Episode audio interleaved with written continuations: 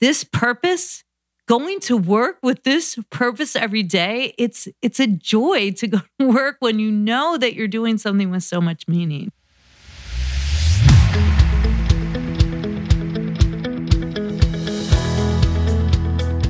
Welcome back to the Impact Entrepreneur Show. I am your host, Mike Flynn. And if you're just joining us, I interview entrepreneurs and leaders who are using their platform to have a game changing impact in the lives of others. And each guest is part of a series such as Leadership, the Champion's Mindset, or in this case, Happiness. Far too often, we allow happiness to take on a form of a mythical creature that constantly eludes our grasp here one minute and gone the next. And many in society have taught us to believe that we cannot choose to be happy because happiness is something that can only be earned. In other words, we often think of happiness in this way I will be happy when I accomplish X, Y, or Z. I will be happy when I lose 15 pounds. I will be happy when my business is successful. But in reality, happiness is within our grasp in the here and now. And every day, we have the power and free will to choose to be happy no matter our life circumstance. In fact, Viktor Frankl says, no matter our life circumstance, the last human freedom no one can take from us is the ability to choose our attitude. That comes from his book, Man's Search for Meaning, which he wrote after being freed from a Nazi concentration camp where his wife, unborn child, mother, and father were killed. So, yes, no matter our life circumstance, we have the free will to choose to be happy. Now, my hope is that the guests coming up, the guests you will hear from these next few weeks, will breathe life into your ability to choose to be happy today, tomorrow, and every day. Doing so will give you and I an advantage in business, relationships, and life in general I need to hear this just as much as the next person. So bust out your pens and paper, take some notes, and brace for impact. Today, we kick off the series on happiness with Sheryl O'Loughlin. She is the author of the best selling book, Killing It An Entrepreneur's Guide to Keeping Your Head Without Losing Your Heart. In addition to being a best selling author, she is the CEO of REBBL Super Herb Beverages, and she previously served as the CEO of Clif Bar, where she led the concept development and introduction of Luna bars and was the co founder and CEO of Plum Organics. She is the former executive director of the Center for Entrepreneurial Studies at the Stanford Graduate School of Business, and she lives in Santa Rosa, California, with her husband Patrick and her two sons.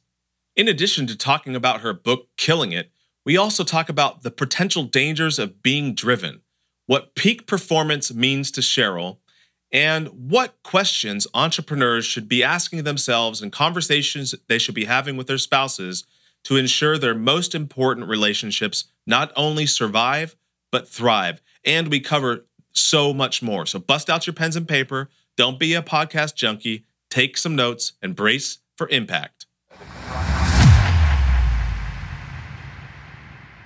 Sheryl O'Loughlin, welcome to the Impact Entrepreneur Show. I am very excited to visit with you and to be here in your home. Thank you for hosting me oh, to talk about your career and your amazing book, Killing It An Entrepreneur's Guide to Keeping Your Head Without Losing Your Heart. So, welcome to the show. Thank you. I'm thrilled to be here, Michael. Yeah, I, am I'm, uh, I'm really honored. Um, I've, I've been a consumer of the products that that you've either managed or helped build and create uh, ever since I was a little kid. So Oh uh, yeah, uh, yeah. Clif Bar. Uh, wow. Uh, you know, I've had Clif Bar for forever. I mean, Quaker Oats. Come on, I mean, like that goes way back. Oh you know? yeah. we'll talk more about that in a minute. But if you could take any skill that you currently possess and turn it into a superpower, what would it be? Now, this this might be a strange answer to your question, but one of the things that I've been working on over time based on everything that I've gone through in my career, the ups and the downs, and having kids and a wonderful husband. It's really just learning how to slow down and just be.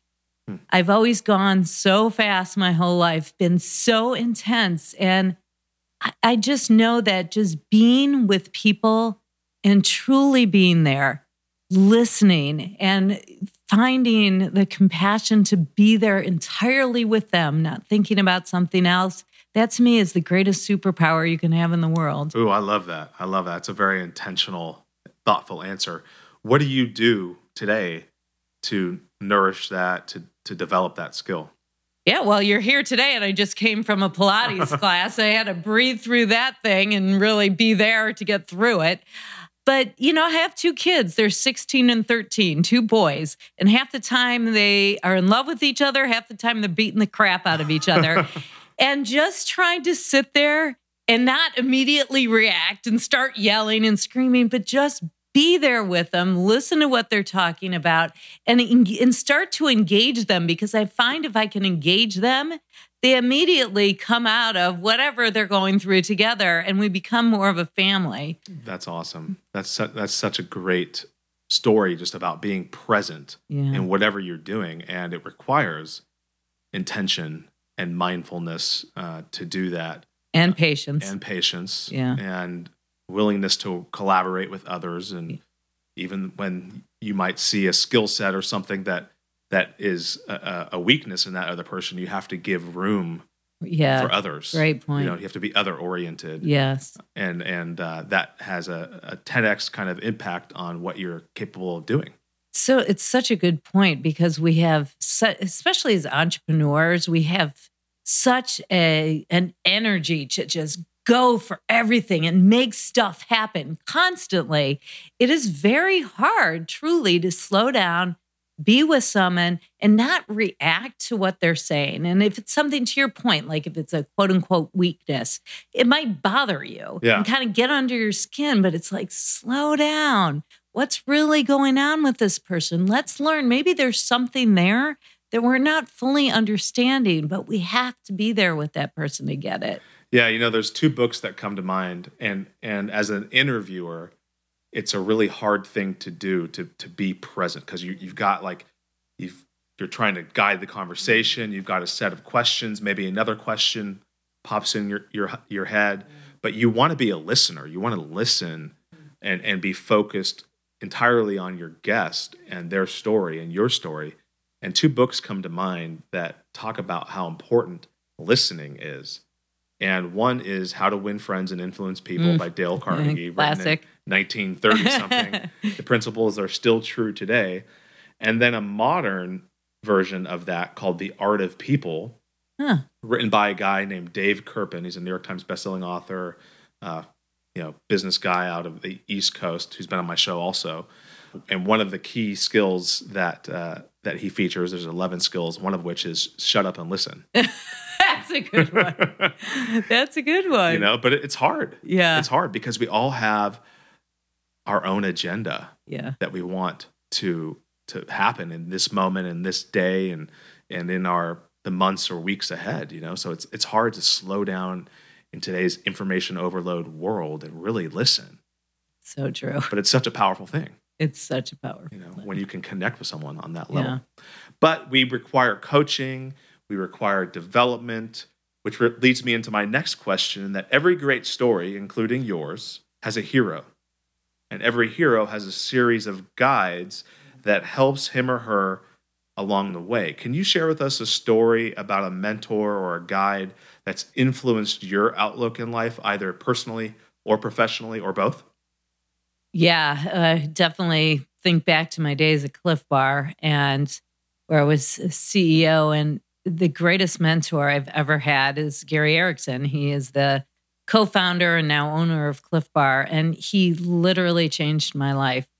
I tell you a quick story about that. So, you know, I had been actually with some multinational companies and I was in marketing, and I had learned that to be a good marketer, you had to be very objective. You couldn't be the consumer. And, you know, God forbid, when I was working on a very big brand, Gatorade, I was told, don't tell them that you're an athlete because if you do, they won't want to work you to work on the brand because you're too close to it. So then in 1997, I went to Clif Bar to have an interview at the Berkeley offices. And I walked into the building and I walked into a different world. And so dogs greeted me at the door. There were bikes hanging on the wall. Literally, I couldn't find any people. So I walked to the back of the building, and there in front of the, this huge climbing wall was the whole entire company participating in a stretching class. And Gary pops up with his daughter, Lydia. She was his four year old daughter, and he pulls her and I into his office and he sits her down on his lap and he starts asking me questions. And here I was like, oh my God, this, this man is not talking to me just as a company owner. He is talking to me as a dad, a husband, a baker, an athlete. And I was just so intrigued. So I joined the company. And what Gary taught me was, you know, he told me the story of how he came up with the idea of, of Clif Bar and riding his bike. And he he taught me to dig deep, to dig into my soul, to really to find inspiration. And so it was in 1998, and I, you know, I started realizing that I didn't eat. I ate Clif Bars when I was working out, hardcore workout. I loved them, but yet I wanted something that was a little bit more for me as a woman, that an active woman, and also something that was felt empowering because at the time the bars were all about men and muscle. And I talked to other women at Clif Bar and they felt the same way. So we came up with this concept of the Luna Bar, which was the first whole nutrition bar for women. And this business became a $70 million business in three years with vir- virtually no marketing support behind it because we didn't have a lot of money. And it was all because it opened up this huge amount of pent up demand by women who were basically locked out of this male dominated category. And I saw from that moment what when you bring love into your work, that's what happens. And, you know, it, uh, it became to me so much like so different from what I had learned. And everything I did, I put my love into it. And I love now, because of this beginning with Gary, I love being an entrepreneur. I love working on a, you know, the, the whiteboard and creating something out of seemingly nothing and selling a vision and executing a vision. And, you know, I love my people that I work with. I love the purpose behind our company. It's just, this is where I feel like I can have to impact entrepreneur where I can have impact on the world is through this company. Yeah, that's really powerful. I mean, one of the key things that you talked about there is is being other oriented and you saw an opportunity that the company could benefit by uh, from but it, it wasn't pure it wasn't purely just a bottom line thing. It was there is a market that needs to be served that isn't being served that they're eating crappy food and we are uniquely positioned to offer them tremendous amount of value add to their life improve their life and then comes the luna bar. And that in and of itself separate from the Clif bar became a 70 million dollar business. Yeah. The luna bar alone. Yeah oh my gosh that, that's in that's amazing. It's amazing. But that's a testament to the power of being oriented toward others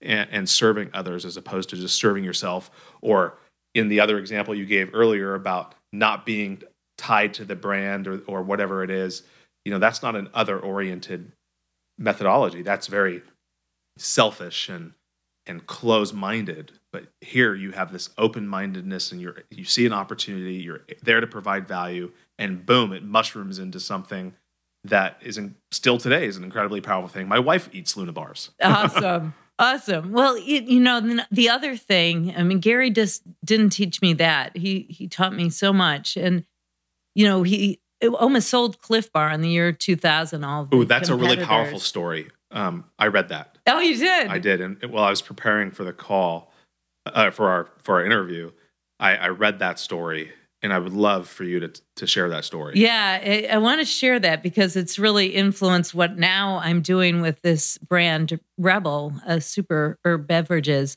So, yeah, Gary almost sold the company because all of our competitors were getting bought out. Uh, Power Bar was bought by Nestle, and, and Balance Bar was bought by Kraft. So we were told as a small privately held company that we would never make it. We would we would die.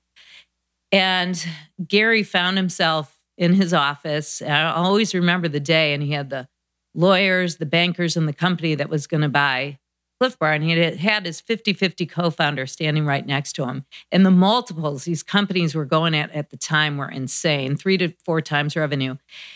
And he had his hand very close to the contract and stood up and said, I need to go for a walk. So he went around the block, came back, looked at them all, and said, I, I can't sell my company. And his they were floored. His 50 50 co founder was pissed. I mean, it was moments away from millions and millions of dollars. So he ended up taking out a $45 million loan on a $90 million company. And that was that was just to buy her out. That was no investment capital at all. And he began to articulate the reason why he made that choice. And it was that he, this was very unusual at the time, you know, wonderfully, it's, it's getting more and more prominent. But he wanted to use the power of his company to make a difference in the world, to have impact. And this was stunning to me. I never, you know, Ben and Jerry's was doing it, Anita Roddick and Body Shop. That that was about it. And I had the joy three years later and the true honor of getting to operationalize this vision. And I saw the power of what it could do. You know, it was so we doubled the company was when I was CEO from 100 million to 200 million. The, the company became so profitable. He got his stock certificates back wholly. So he wholly owned the company. And most importantly to me, was I saw the power of what having a purpose behind a company could do to people, our, the people, the team that Clif Bar had would move mountains for that company. And we didn't have, including me, any physical equity, but we had such emotional and spiritual uh, equity that we felt in our company. We would do anything for it. And that rocked my world. It changed everything. It changed the trajectory of where I went with every company that I've been part of since then. Yeah, because everything else up to that point had been all about the bottom line. Exactly. You know, and exactly. And and, and still today there's this conflict in the entrepreneurial world. There's there's companies that try to pretend like they're mission driven and purpose driven, but really they're focused on using that to buffer their bottom line. Right. And then there's companies that are really really willing to go all out and you know sacrifice millions of potential dollars in order to continue to have control over the impact that they can have in the world. Well, and that's what, you know, I'd love to share the story about REBBL because it, it has, I think um, the way social mission companies are going, one's truly dedicated to it, is is really mind blowing to me. Yeah. And when I came back to when I actually had uh, there's, there's a whole long story behind it, but I had decided after a while, after I, you know, had started, co founded a company called Plum and had a, an amazing adventure there, you know, nourishing kids from the high chair to the lunchbox. But having gone through all that, the startup thing, and any entrepreneur listening can probably relate, it's challenging. And I was burnt. And we moved up to this beautiful Santa Rosa in wine country, which you and I are sitting in now and just to slow our lives down. And I wasn't done with doing the day to day CEO thing. I was just done. I was burnt out.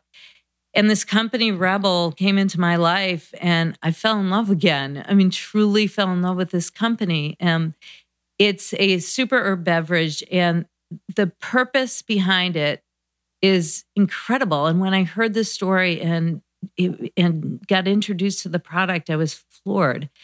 So the purpose it was this company was actually started. It's REBBL, by the way, R E B B L. It stands for roots, extracts, berries, barks, and leaves. It's what's in the product. It's a super herb elixir based on coconut milk, and I can tell you more about the product. But it was started by a nonprofit, actually, a oh, wow. nonprofit that's called Not for Sale. Not for Sale's whole goal is to eradicate human trafficking. And so they started the company. They had brought a think tank together to solve at the time, which was um, what the trafficking that was happening, the sex trade and the slave trade that was happening in the Peruvian Amazon. And this think tank was challenged with how can we come up with with a solution to help these people? And they were really bold in what they did. Dave Batstone, who's the uh, founder of Not for Sale and the executive director, he said he brought together this crazy group of people. It was an agronomist, some investors, and actually a professional baseball player from the Giants, J- Jeremy Affeldt. And he said, I'm going to break you into groups, and whoever comes up with a great idea, the idea, I will find a way to fund it. And so he didn't know what was going to happen. It could have been profit, for profit solution, non-profit, didn't care. And so this team came up with this idea of a product called REBBL, which would buy herbs from the local indigenous community and help to support their livelihood so they were no longer vulnerable to trafficking. And to till this day, we Dave Batstone is on our board. He is intimately part of our company. We give two and a half percent of our net sales of every bottle that we sell back to not for sale to do their work in helping to rehabilitate people who have been trafficked. And in addition to that, we now source ingredients from all over the world so we work with our grower communities to support their livelihood so they are not vulnerable to trafficking in the first place. So we address the issue down the stream through rehabilitation and up and upstream through supporting their livelihood. This purpose going to work with this purpose every day it's it's a joy to go to work when you know that you're doing something with so much meaning. Yeah. How, how how's the i, I mean I, I, would imagine that the environment there at, at, the home office is electric and that everybody feels driven by this this mission and the impact that they're having. And the product is is tasty and the d- bottle is beautiful looking. And it's still a business and so there's still headwinds that you you have to encounter. So how do you how do you stay focused on that mission and that purpose and that drive when profitability and the bottom line and all of those villains that want to take you off track from fulfilling your mission get in the way? Well, you know, it, it's interesting when you think about it because are they villains or is it part of what is necessary for us to continue to do our work? And we we can't have the only thing being profit or else we can't. I mean investor our investors who i can talk about i adore them. They're the best best board i've ever had in my life. They're committed to this purpose. So they know that we're going to take some steps and make some choices. They that may not be the most profitable to- choices. However we know that it's our lifeblood. That's what i love about social mission companies now is this understanding and that's what Dave Batstone understood was that if we can do this through a for-profit company it's going to allow us to be sustainable so we can continue to do our purpose. So it's not one versus the other, it's an ecosystem of support to make this company that can do this thing. But what is so powerful is the purpose has to be top of mind. And I'll tell you, the investors that we've chosen, the board that we have, they get that in their gut. And whenever an entrepreneur takes that first dollar from somebody, that changes the trajectory of your company. And so to make those choices so deliberately, even if it takes a little more time to raise money, is worth every moment yeah. because it will change your purpose yeah. if you don't. Have you guys ever taken a trip to any of these indigenous farms or uh, your suppliers basically and, and seen their story firsthand or, or, or had the opportunity to hear feedback from them, from them about the impact that REBBL's having in their lives? Yeah, well, I've been with the company for the a year and a half. We're hoping to go to Peru this year. A, a bunch of our folks have been there before me on the farm, so I can't wait to go and hear what people are saying. But we take that impact very seriously. So we talk to our growers on a series of issues that we think are important from the environment to social, and we understand how they're managing those within their community and knowing how things are in place, such as healthcare and education, girls' education, to be able to support people in that community. Because again, if we don't, they're vulnerable to trafficking. If they don't have the money to support their livelihood, they're vulnerable to trafficking. But we want to take that a big step further. There's um, there's a new tool that the UN, it's the uh, IFAD, an International Federation of Agriculture, that's a division of the UN, that did a um, an open source what they think is the most progressive way of looking at poverty, and it's a ten point tool, and what we're doing now is we're, we've been we actually just did a project with Cal Berkeley and IFAD where we looked at a, a, community that we're working with, our organic coconut sugar community. And we developed, we worked with them to develop a methodology so we could actually measure what's happening within the community over these 10 points of the MPAT so that we can then see over time, longitudinally, how things are changing given our relationship with this community. Important part of that, which was very interesting, that I found out as we did this work with Cal Berkeley is that this poverty survey it's it's the best that it that it can be but what you also need to know is talking to the people. We started this conversation our conversation about the importance of listening. And we can do everything we can to try to understand from a big picture point of view and from a quantitative point of view. But until you talk to their your those people, you can't get into their life and understand what it is that is so important to them in their livelihood. So uh, the hypothesis that uh, this work with Berkeley came up with was that these people are going up to the coconut trees. They're climbing in them to pick the coconuts, but they don't have harnesses. So they're falling and they're hurting themselves. That is the biggest impact on their family. We wouldn't have known that just by going out and doing a survey. So we need to ask questions, work with these communities, understand their culture, understand what it is that they go through every day.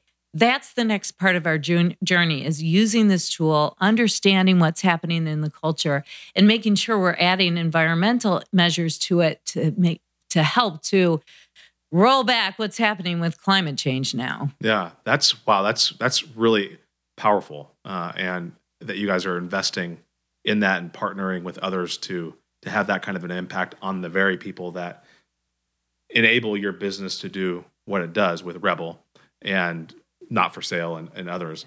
And I, would like to talk about your journey as a as an entrepreneur and, and professional. And so you've been a brand manager at Quaker Oats to the CEO of Clif Bar to co-founding Plum Organics to retiring as an entrepreneur and CEO to serve as a board member to several companies, to then teaching entrepreneurial studies at Stanford and Sonoma State, to then stepping back into the CEO role, CEO role at REBBL, to now best-selling author of Killing It, and oh yeah, a wife, a mom, maybe a sister, I don't know, but a daughter and definitely a friend. So let's pause a moment and take us back in time a little bit, okay? and tell us where all of this drive and intensity comes from. What's the origin of all of this stuff? and then tell us about the impact moment that launched you on the trajectory that you're now on, where you decided to document this in the form of this book. I'm laughing because somehow I was born with it. I don't know. My I always remember uh, this one time, I have no idea how old I was. Maybe I was nine years old. And I'm running through the house as I always do. And I'm ripped open the refrigerator and I pulled out a jug of milk and I'm poured into the glass and it's spilling all over, all, all over the floor. And my mom says, Sheryl, slow down. Well, as I said earlier, I'm still trying to teach myself that lesson that my mom was trying to teach me so long ago. And as a student, I was always so intense. I just, I had to get, I had to get great, great grades. I was just driven. And when I was in fourth grade, I remember my teacher had given me a project back and it said A plus, plus, plus, plus, plus on it. So I was like, okay, that's the new bar. and then I get this other project back and it was an A. I was devastated. I went to the teacher. I'm like, what have I done wrong? I only got an A. What happened to the other pluses? And I went into everything that way. I had to do it perfectly. So, you know, uh, I kind of carried that with me my whole career. Gary taught me a little bit about you know, trying to slow down. He told me I was like a stallion, a wild stallion. I had to learn how to like channel my energy. And so I took a lot of deep, deep breaths at that time. And, you know, then I went into Plum, and that's, we'll get to where this book ended up coming out with. Um, so I was at Plum, and you know, Neil and I, my uh, co-founder Neil Grimmer, brilliant product innovator and branding guy, we started this company all about nourishing kids from the high chair to the lunchbox, and it came out of our heart. We had kids, we wanted them to eat organic and healthy. But at the time, this was in 2007, really when the stuff in the grocery store with all the junk in it was so shiny and beautiful packaging and convenient. But yet, when you went into um, the natural food stores, you didn't have those shiny packages. And, you know, they kind of smelled funny. And kids didn't want anything to do with it, no matter how much we wanted them to. So Neil and I wanted to bridge a gap between convenient and um, good looking and, and healthy and organic. And so we developed this product called Plum, which is these little baby pouches that they have now.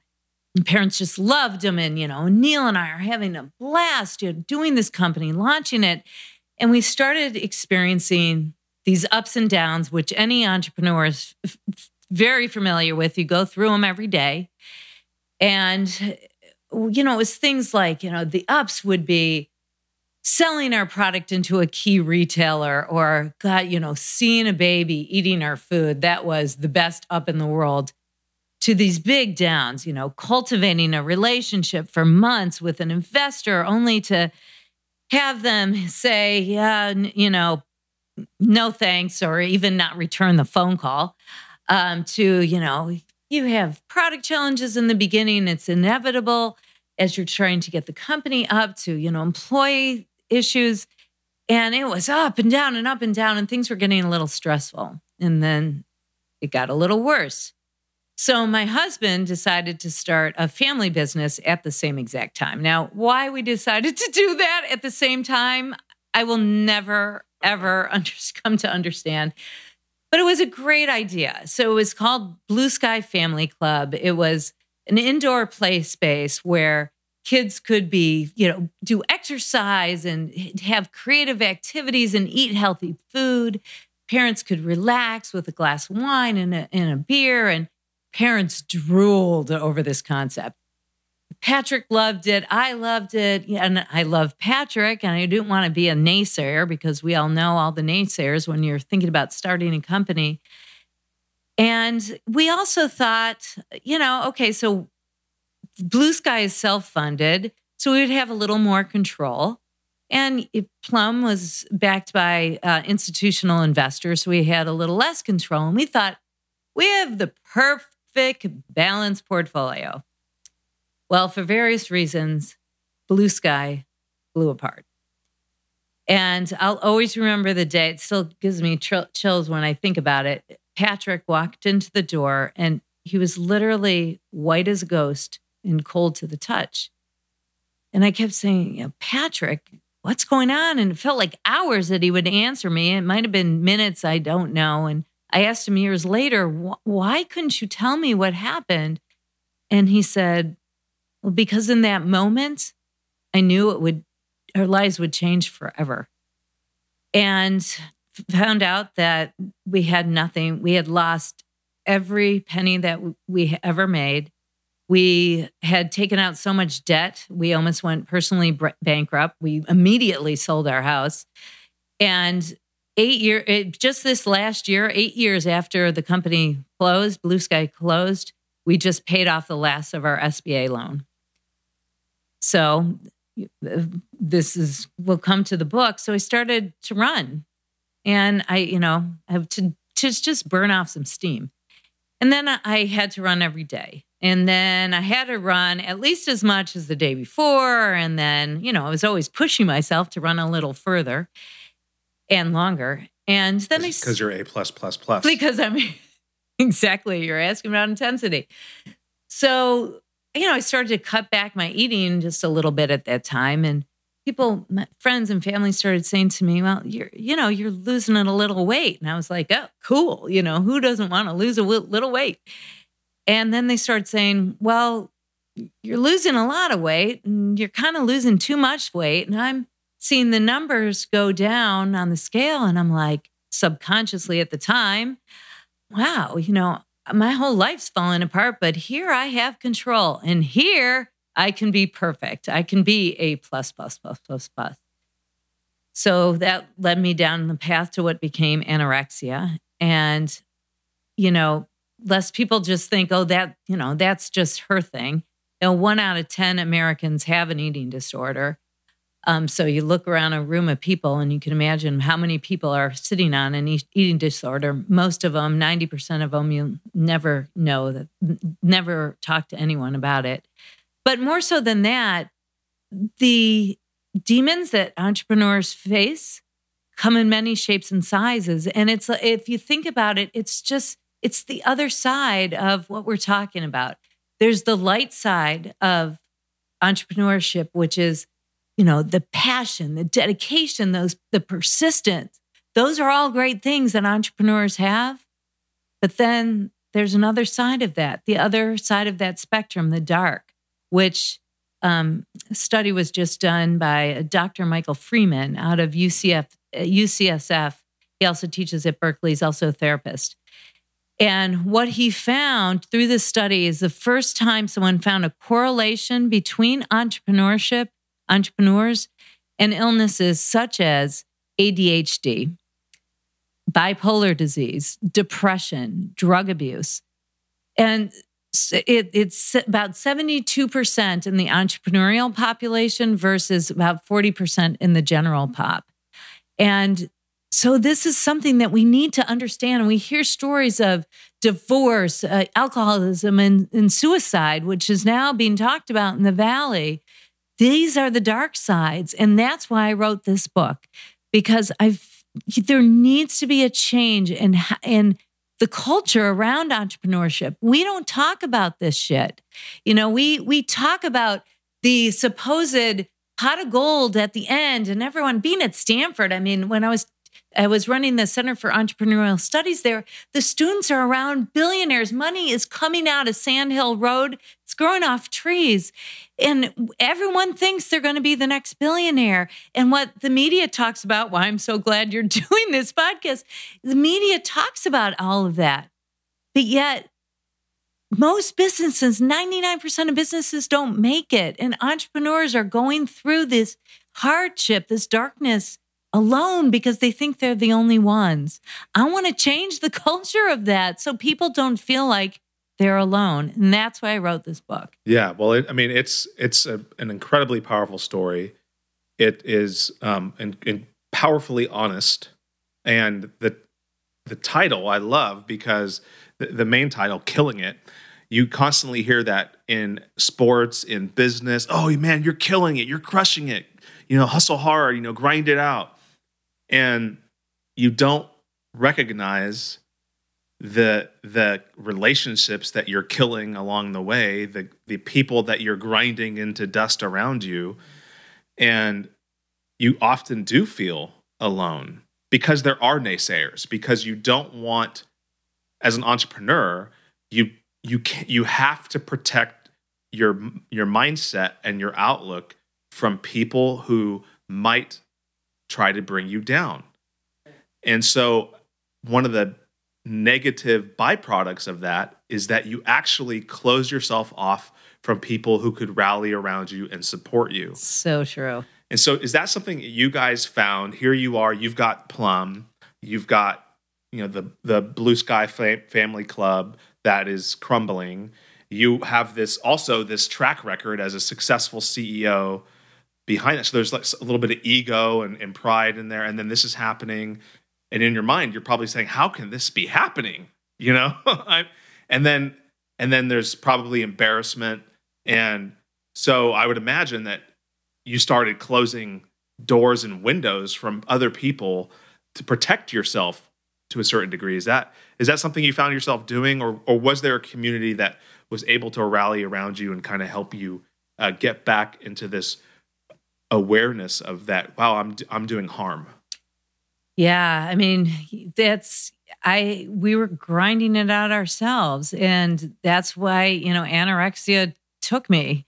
Um because I was I was trying so hard. I, you know, when this first happened, I was I uh, it's almost like I felt nothing because I knew I had to be there 100% for Patrick, for my kids who were 8 and 5 at the time, and for Plum and I just grinded. And then you know, Patrick amazingly after you know went through here's the most optimistic optimistic person I've ever met in my life and just was so bummed out. I mean, he could he could couldn't get out out of bed. He couldn't sleep, but he he he would hold me in the morning so I wouldn't leave and I had to break away which was so painful to go to Plum and it just, you know, even friends, we're so good about staying connected with our friends. I mean, once we we have our groups of friends and when we're with them now we always make plans for the next one we never not have plans on the calendar our relationships are so important but yet we would call people up and saying we we can't we just can't do it. We can't go out. We can't get out of this house. And once patrick after amazingly only three months started to feel so much better i fell apart. And i started feeling the weight of what happened. And I, you know, after that and in trying to still continue to grind through Plum and you know, trying to deal with this ourselves, I that's when I ended up finally saying, you know what? And I think this is important for entrepreneurs to realize is there's a time to say, you know, I'm done. I need to let go. And so, you know, I, I went to everyone in my company and I said, you know, I think it's best for me that I move on to take some time away from this and you know it was it was a shift for the company but it, it had to be. I thought it was right for me. I, I i knew it was right for the company.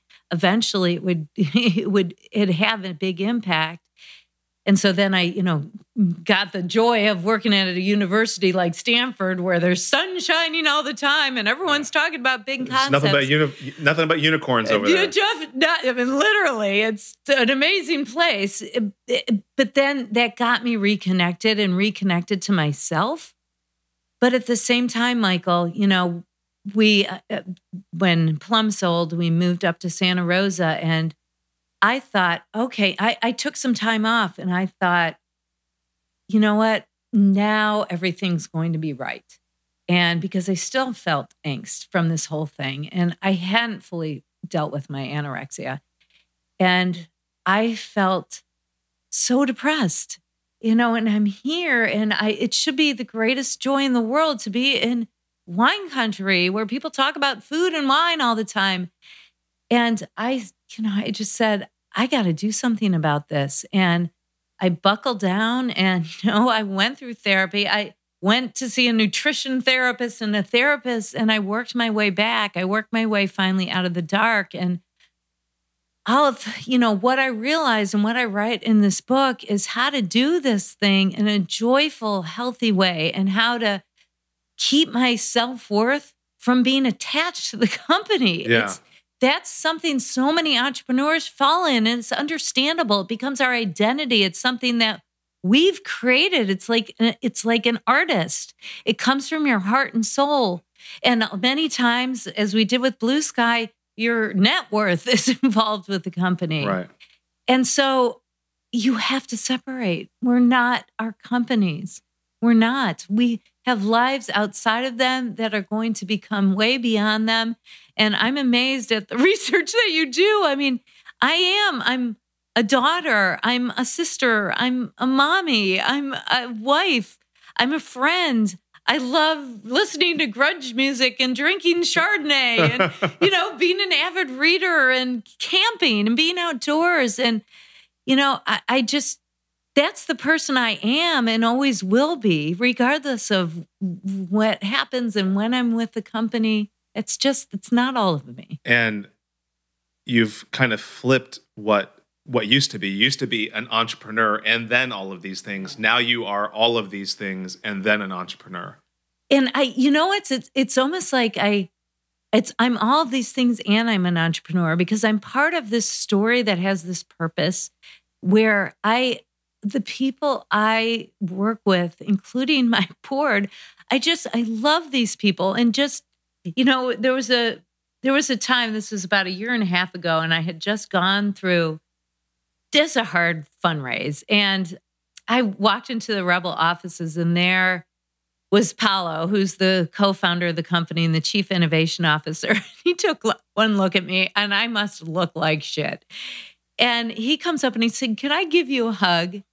And I said, Yes. And he gave me a hug that he didn't let go for like two straight minutes. And I came out of that hug and I felt like I had superpowers. Yeah. And so the company culture to me and understanding the humanity of every person in there and understanding their absolute right to have a full life is so critical to me because I know that they're going to be happier and they're going to come to, to the company with so much energy and motivation to just do do what it takes to make it happen but know that they need to rest and recover. That is part of it. That's an integral part of being an entrepreneur is knowing how to rest and recover.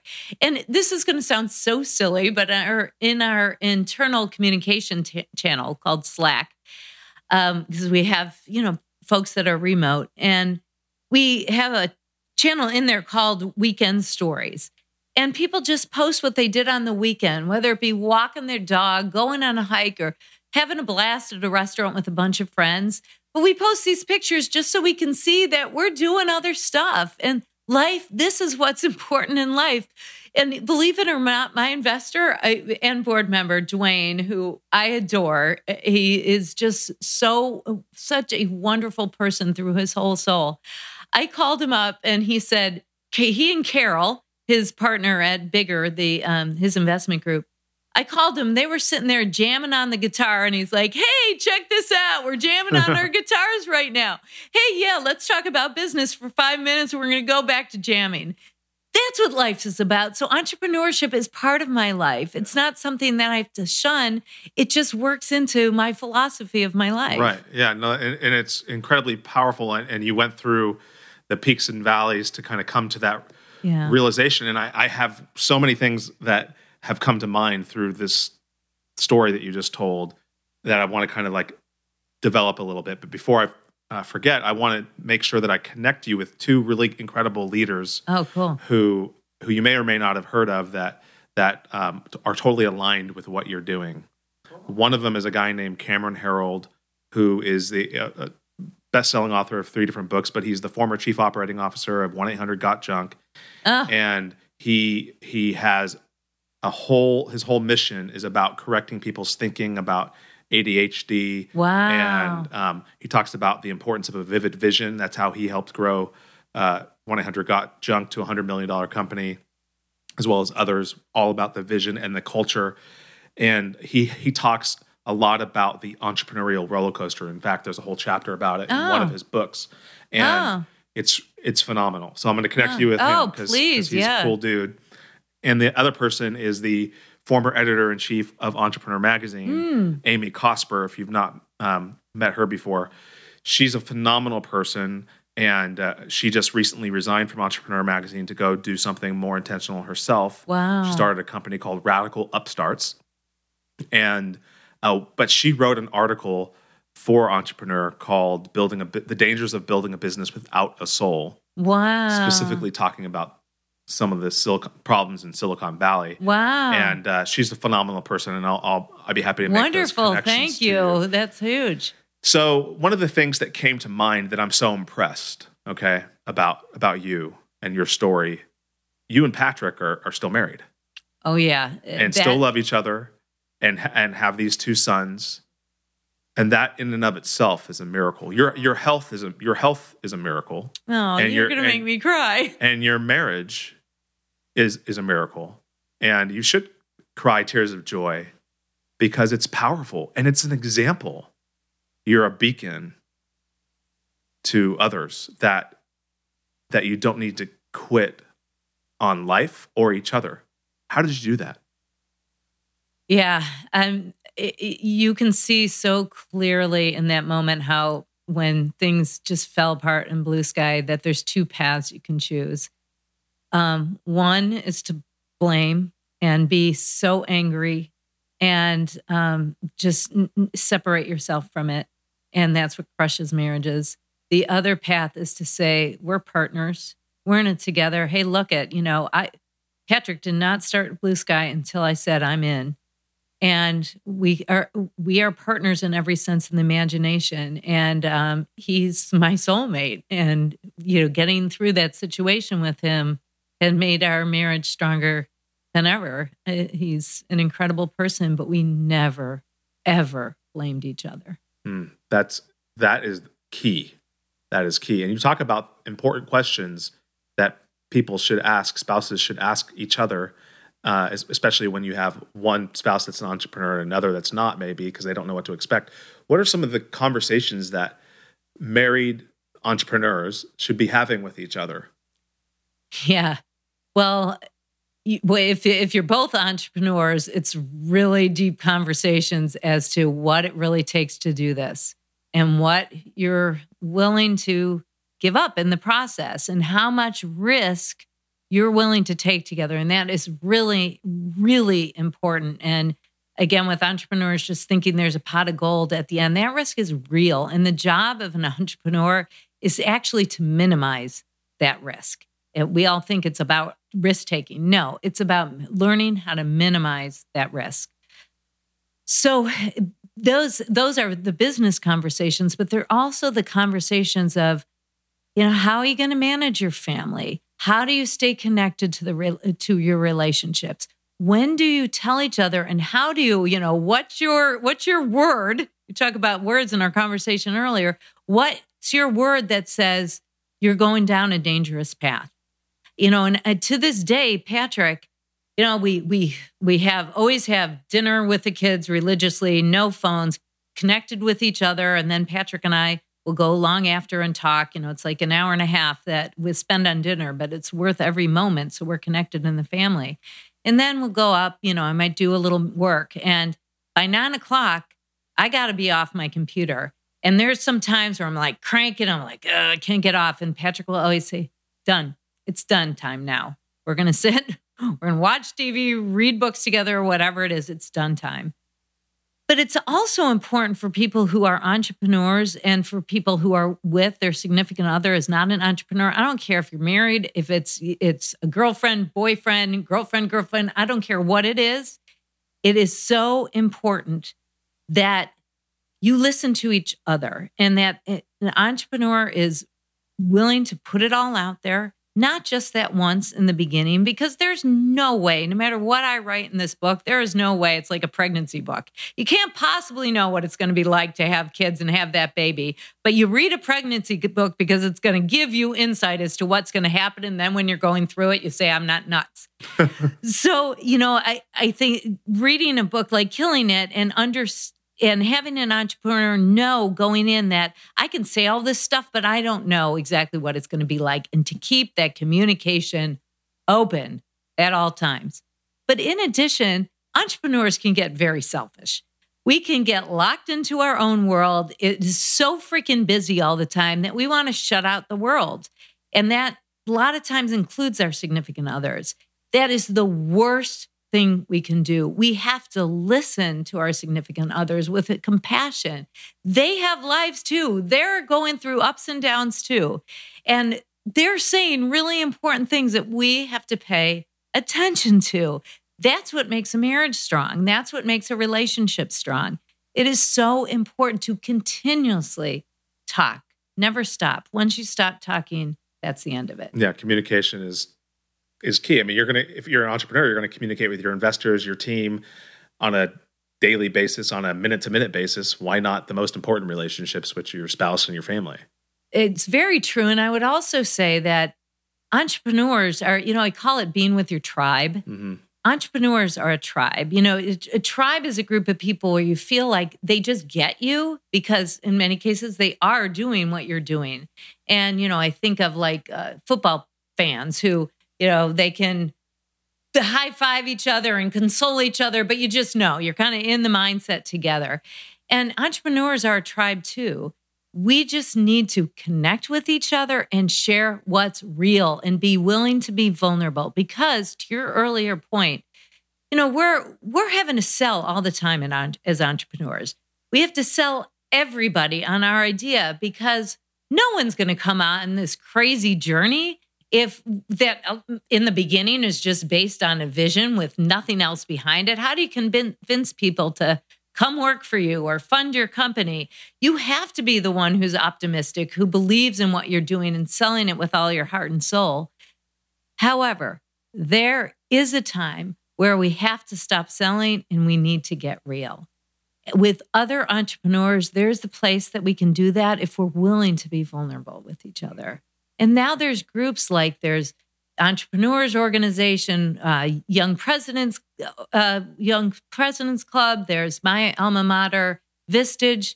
These are places where you can go. There, there are people that get you and they understand. And you know, I, I, I call it the great tribes person test. You've got to be willing to to cry with them. If you can't cry, then th- those aren't the you got to connect with other people you know form your own group. Find a group of entrepreneurs you can up with open up with but find the group of people that you can cry with. Yeah. No that's that's incredibly important because it can be very lonely. Yeah. be, be incredibly lonely. And i'm not just talking about women. There were plenty of men that cried in vistage yeah. But there was their place that they could let right. it go. It's the safe zone. It's the safe it's zone. the safe zone. You know both cameron and amy who i talked about earlier have Cameron has a chapter in his book called Vivid Vision.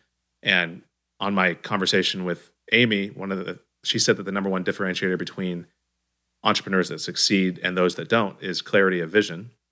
And you talked about vision earlier. How do how should entrepreneurs approach creating a vision and what are the most common things they leave out, they forget to do?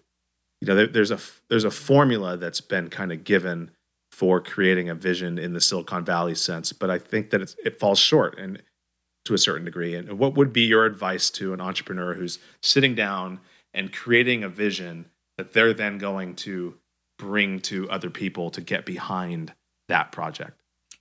Yeah, well, I think there's there's two parts of it that are hopefully intricately linked what's your purpose? What are you passionate about? What's important to you? And digging deep, just like Gary taught me so long ago. And, you know, again, that's what Neil and I did in terms of our passion around our kids. And so something that that's that important to you and finding where those pain points are. You cannot no matter how grand your vision is of the change you want to create in the world, if you don't have a need that you're fulfilling or a problem that you're solving, that vision will never become a reality. That is critical.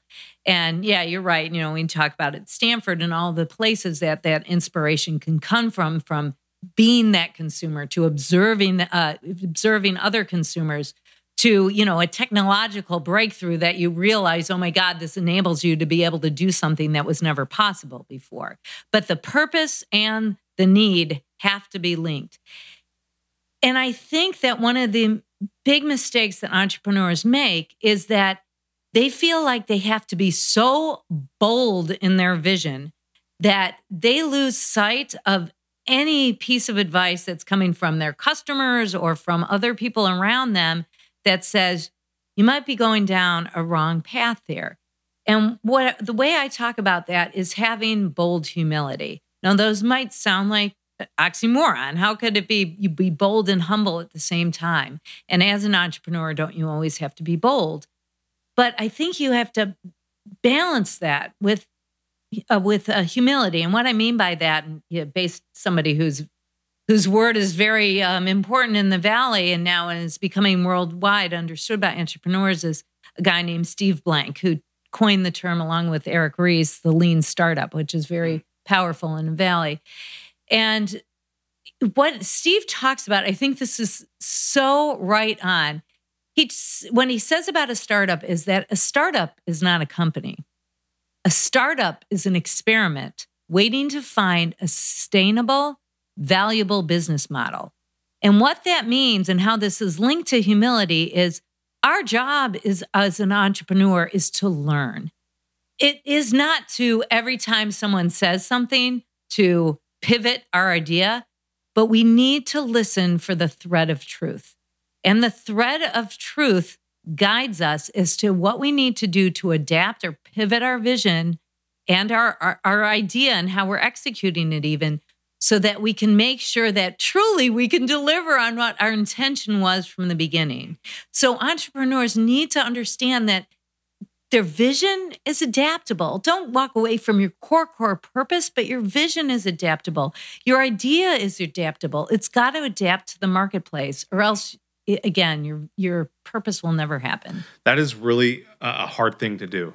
Yeah. And and there's so much nuance in communication and generally pe- people have a hard time listening and they don't have listening skills, they have doing skills. Yeah. And and so, you know, going back to the very beginning of our conversation, then I I see the only way to do that, to hear that thread of truth is to number 1 slow down and and listen and just be and just pause. Don't be so quick to take action on whatever that thing is. I mean, do you have an, a story where where in in your experience or someone you were advising was getting feedback, be it from an investor or a customer or the marketplace in general, and they were really in a hurry to act, but they slowed down and they listened for that thread of truth, and it and it changed the way that they did something. Well, yeah, I mean, I'll share a story about about my current company, REBBL. So REBBL now is a coconut milk based elixir, and it's got all the goodness of coconut milk. It's organic. It's of course because it's organic. It's non GMO, and it it's just exquisite t- tasting. Palo is just brilliant at product development, and as every company that I've been part of, you can't get people to come into a healthier product if your product doesn't taste good. And one of the things, and I'll go back to why this is connected to your story. You know, we talked the, about the uh, REBBL story, and it came from how do we source these super herbs in a way that helps to um, that helps to protect the communities that, that they're grown in. And so when Palo actually first came into the company, he wanted to find a way to work with these super herbs. And there are herbs that um, there's a couple different ones. Now people they're very popular. Turmeric for example people are, it's now known for its antioxidant and um, anti-inflammatory po- properties. And these there's these other herbs that are starting to emerge. They've been around for the millennia but they're starting to be understood as being perfect for modern day life. They're called adaptogens and they literally adapt to your body. Yeah, these are things like uh, maca, and ashwagandha. There's clinical studies behind ashwagandha that say that it helps your body adapt to stress, your individual body. So if you're overstressed, it will calm you down. If you're under stress, it will give you energy. And so Palo was working with these herbs, and he came up with this this uh, herbal tea that he first they first launched at REBBL. This was before my time. And the tea, you know, the tea was doing pretty well in the market, but, you know, it wasn't blowing the doors off. And it, over time, we started, you know, Palo started listening to the market and finding, you know, finding that there was a new thing emerging with coconut milk and the goodness of coconut. And he started, the more he started looking at, the more he started saying this could be a basis of an elixir that could be exquisite tasting. And so he came up with what the product is today. And when I joined the company, it was it was heart wrenching. And we had I, I, you know, I looked at everything. I looked at the numbers, and I looked at this product, and I said, "This is the this is the winning horse. This elixir. This is what consumers are telling us that they really want. So we're a really small company without a lot of resources, and we hadn't raised this was all friend, friends and family money at the time. So he said, we got to focus our energy. We got to focus our product. And this was heart wrenching for people because the tonic product is what started our company. It was what was in the beginning. But what I said to people is look at our soul is in this new product that we've come up with, and the market is telling us this is where it's taking us. And to make this company all the more strong, to make sure that we're giving as much as we can back to not for sale, for not to sale, to do their work, to get this product, the, these herbs, this you know health, super health healthful drink, organic drink to more people. This is where we got to play, and eventually everyone came on board and it, it's changed the trajectory of the company. There's this very powerful concept that an earlier guest named Daniel Harkavy shared with me. He runs a company, a coaching company called Building Champions out of Portland, Oregon. And he said, You got to reserve the capacity to say no to good things so you could say yes to great yes. things. Yes. And, and the thing that was launched that started the company was a good thing, but it wasn't the great thing. And now you guys have the great thing. Yeah that the market is responding to and is taking you to the next level and is empowering you to have the impact on these indigenous people, these farmers that are your suppliers that you desire to have that you otherwise wouldn't be able to have because the market wouldn't buy the other product. Yeah, we have some fans out there that miss it, and I understand. Um, try the the elixirs, but yeah, that's a direction we had to take. What inspires you more today, the pursuit or the achievement? Oh man, the pursuit. I mean, I, I I'm old. You know, one of the things. This is going to sound so funny, but one of the things Joseph Campbell, who's an amazing man, you know, he's he was so, the whole the power of the uh, the power of myth, the hero's journey. You kind of talked a little bit about that earlier. And one of the things that he talked about was, you know, he said, as you get older like he embraces getting older. And i've always i've never had a fear for some reason of getting older and i never understood why. And what he said in in one of his books was so powerful to me because he said you know when you're younger it feels all about going to the next thing and it's what i'm going to do in the future.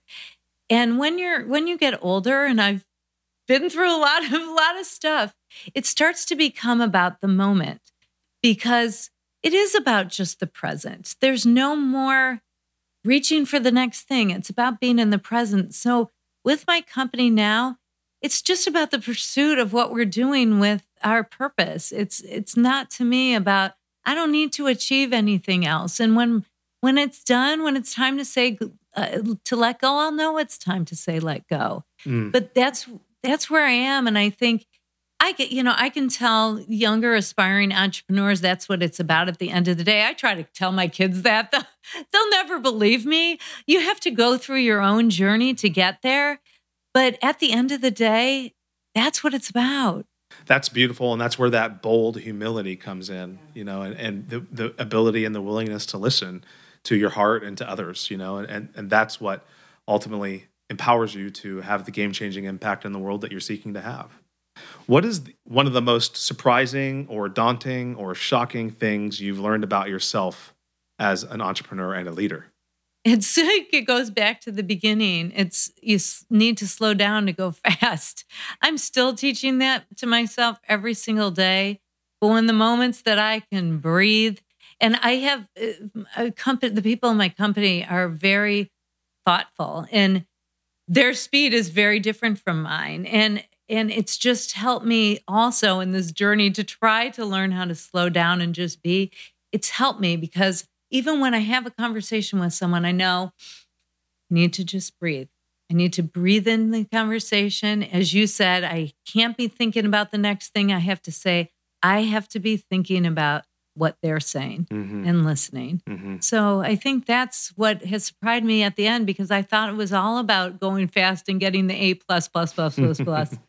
If there's one thing you want people to remember from our conversation today, what might that be? Is it just slow down or is there something else? It's to separate your self worth from your company.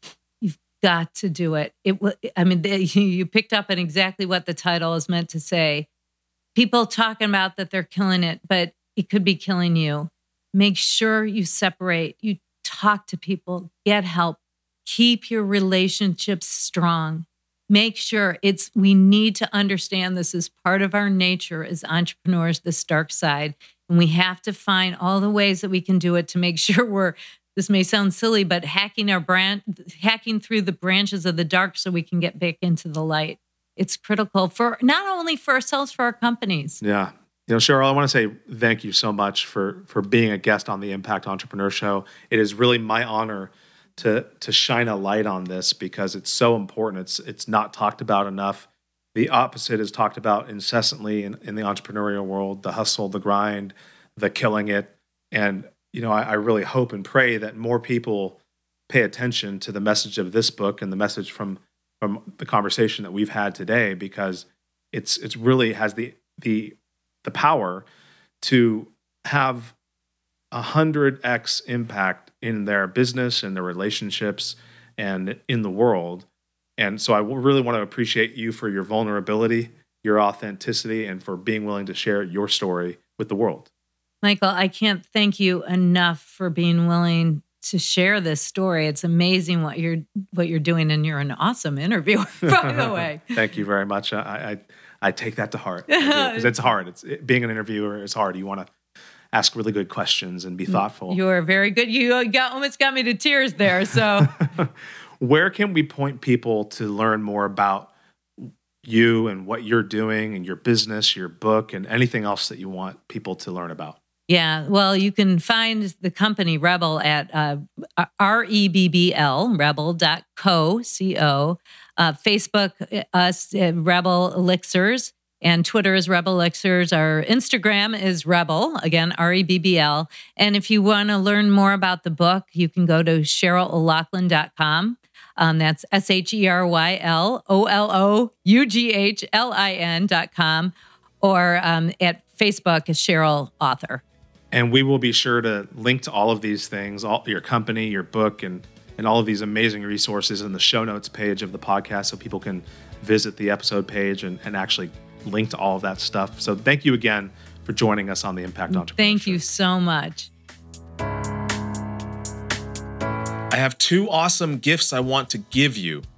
One is called the Clarity of Purpose Scorecard, and the other is called the Six Bridges to Personal Growth and Well Being.